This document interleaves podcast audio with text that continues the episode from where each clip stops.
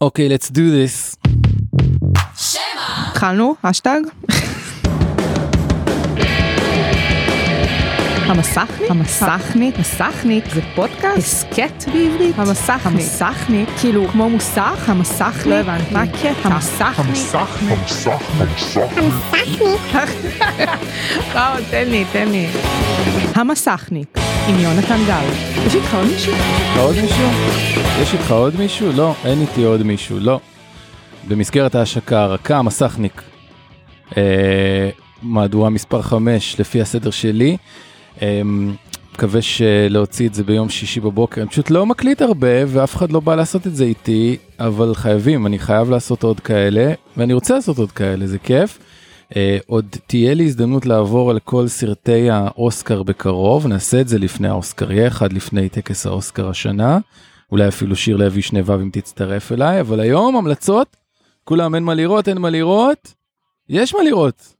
תגיד מה לראות, יש מה לראות. אז uh, מלא מלא המלצות, וגם uh, uh, זו מחשבה אחת. המלצות ומחשבה, המלצות צפייה ומחשבה אחת, הנה זה בא.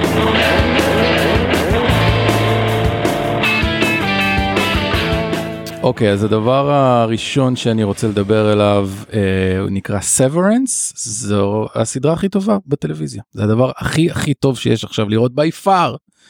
סדרה של אפל TV, Severance, לא, לא להתבלבל עם Servant ו-Suspicion, יש הרבה סדרות עם אותם שמות באפל TV.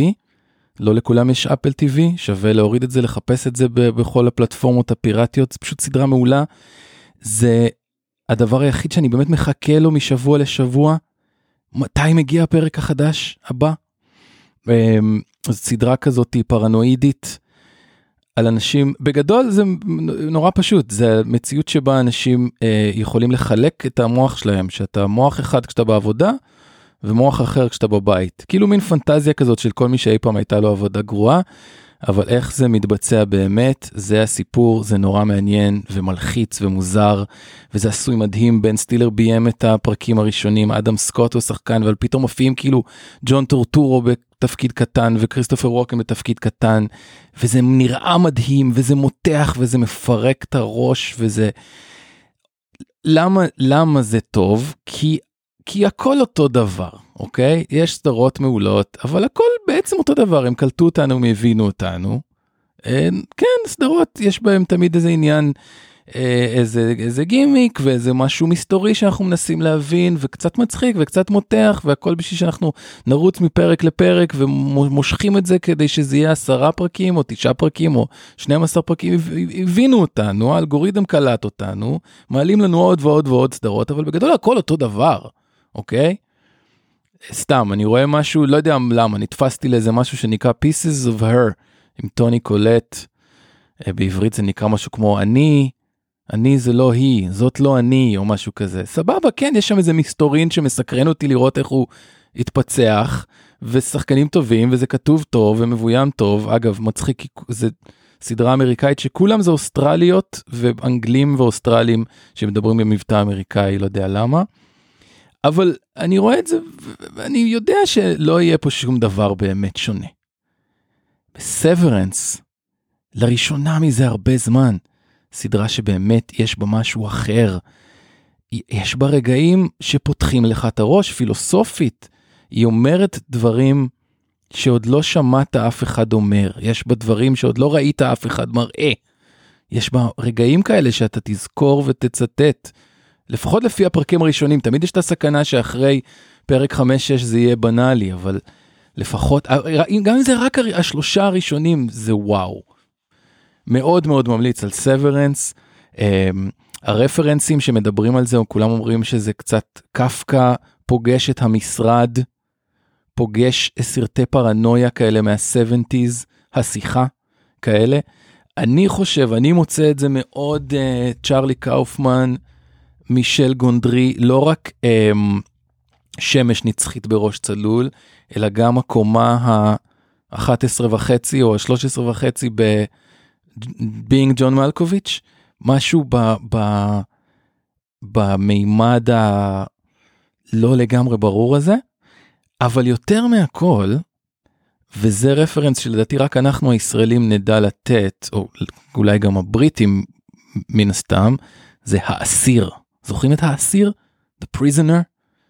סדרה הזויה מה-60's, סדרה בריטית, באמריקה כנראה אף אחד לא ראה אותה כי אני לא שמעתי אף פעם באף פודקאסט לא מדברים על The Prisoner, זה לא הפך להיות קאלט באמריקה. בארץ היה קאלט כי זה שודר שוב ושוב בערוץ הראשון, ובקיץ שהיינו ילדים והיה רואים 6-6 היו שמים את זה, זה הסדרה עם הכדור, עם האיש שתקוע על האי הזה, הפסיכדלי, ויש כדור שרודף אחריך אם אתה מנסה לברוח. גם האסיר כמו סוורנס הייתה בקטגוריה משלה, לא הייתה דומה לשום סדרה אחרת. אז אה, אם אתם זקנים כמוני וזוכרים את האסיר, תדעו שהאסיר של היום נקראת סוורנס ויש אותה באפל TV ואני מאוד מאוד מאוד מאוד מאוד ממליץ עליה. אה. כן, זה המעברון.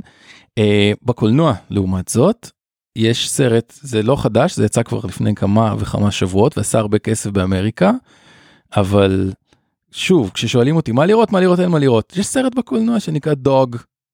בעברית משום מה הוא נקרא Dog Trip. למה ככה? Uh, וזה סרט שהוא כלום אבל הוא, הוא, הוא, הוא גם הכל.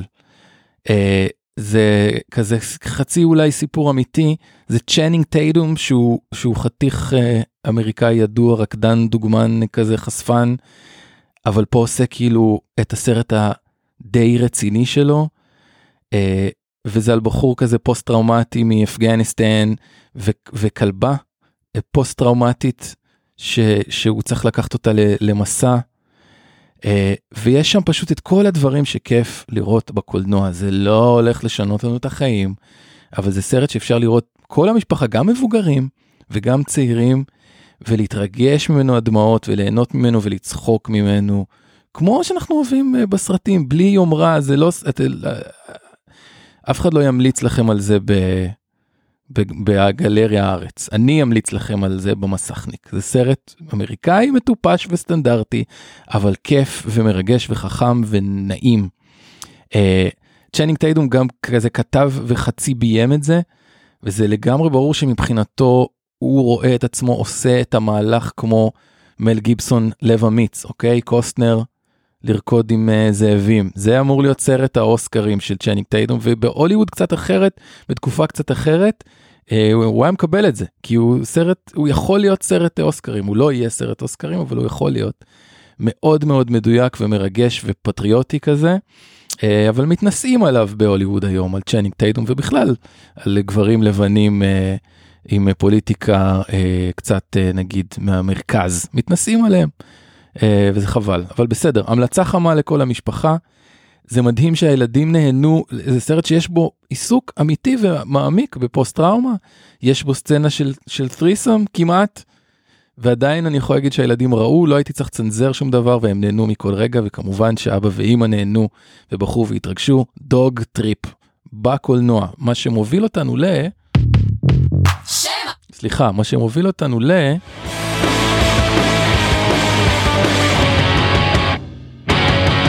אני הכל פה לייב גם הכפתורים שלא נלחצים. אמ, אפרופו הילדים והקולנוע וזה אה, זה המחשבה של הפרק רגע של מחשבה. הרי ה-theme של המסכניק מהפרק הראשון היה מותו של הקולנוע. הקולנוע הולך וגוסס לנו מול העיניים ודווקא עכשיו אני אעשה פודקאסט על קולנוע.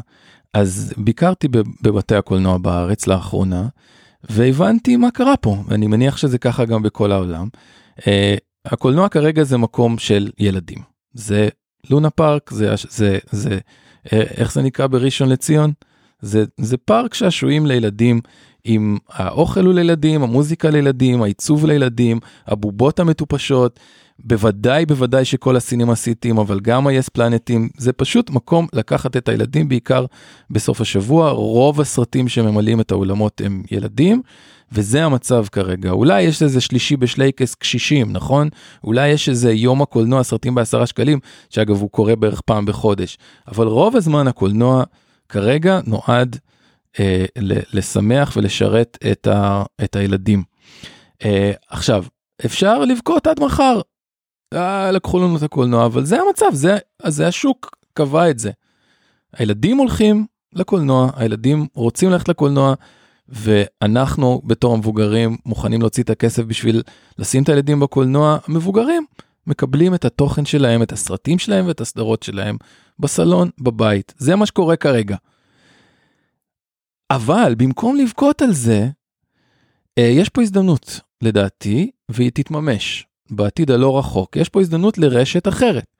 עם לב כאלה, סינמטקים כאלה יגידו, אוקיי, סבבה, הקולנוע, הרשתות הגדולות בקניונים, זה לילדים.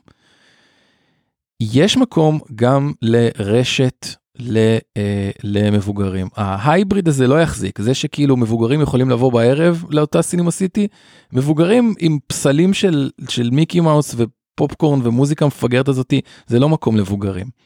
אבל אם תהיה רשת שתגיד אנחנו עושים קולנוע רק למבוגרים, והמחיר יהיה בהתאם, והעיצוב יהיה בהתאם, והעולמות יהיה בהתאם, ובוודאי שהתכנים יהיו בהתאם, אה, יש גם, תהיה גם לזה הצדקה, זה אולי יהיה פחות ביזנס, זה יהיה קטן יותר, אבל אה, זה יהיה, זה בסוף יהיה וזה יהיה כיף, אני מחכה לזה.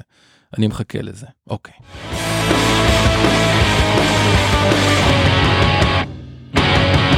Having said that, עוד המלצה חמה, זה סרט לילדים, סרט של פיקסאר שנקרא אדומה אש, שיצא לא מזמן, Turning Red באנגלית.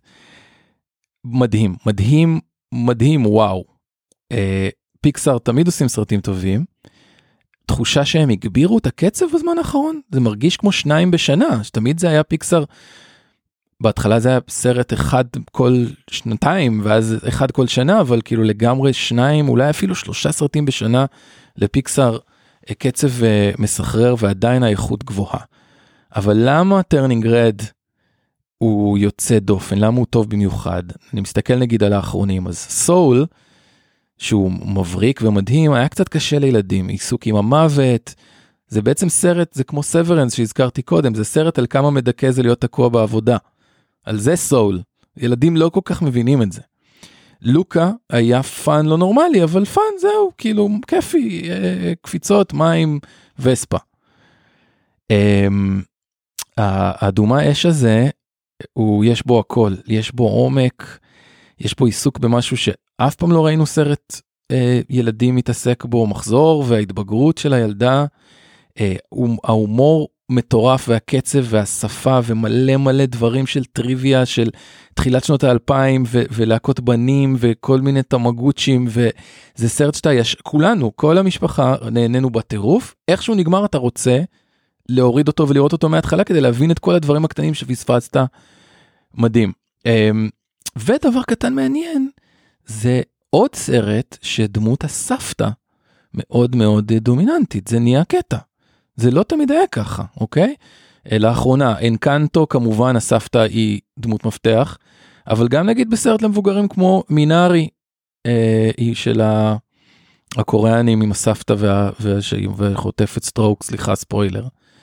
אה, באופן טבעי, חיים יותר זמן היום, הסבתות יותר דומיננטיות בחיים של ילדים, כרגע הם סבתות זה כמעט כמו עוד הורה, מבחינת הקרבה וה... וה, וה עוצמות הרגש. זה מעניין, לי לא, לי זה לא היה, לא מכיר את זה. היו לי סבתא אחת לא הכרתי, סבתא שנייה, זיכרון רחוק, אבל לא היינו ממש קרובים, אבל ברור גם, הילדים שלי, שתי הסבתות שלהם סופר אה, חשובות בחיים שלהם, סתם, זה מעניין לחשוב על זה. אה, אפשר כאילו להתחיל לסיים? אוקיי. לפני סיום עוד המלצה אחת חמה, אולי המטופשת מכולם, גילדד אייג', העידן המוזהב. גם זה פעם בשבוע, לגמרי חוזר הסדרות שצריך לחכות שבוע בשביל לראות פרק. התעשייה באמריקה מתחילה לחזור לקטע הזה, אנשים מתחילים לאהוב את הדחיית סיפוקים הזאת. גילדד אייג' היא העידן המוזהב תחפושות, דרמת אה, תלבושות, טראש מוחלט, מטופש.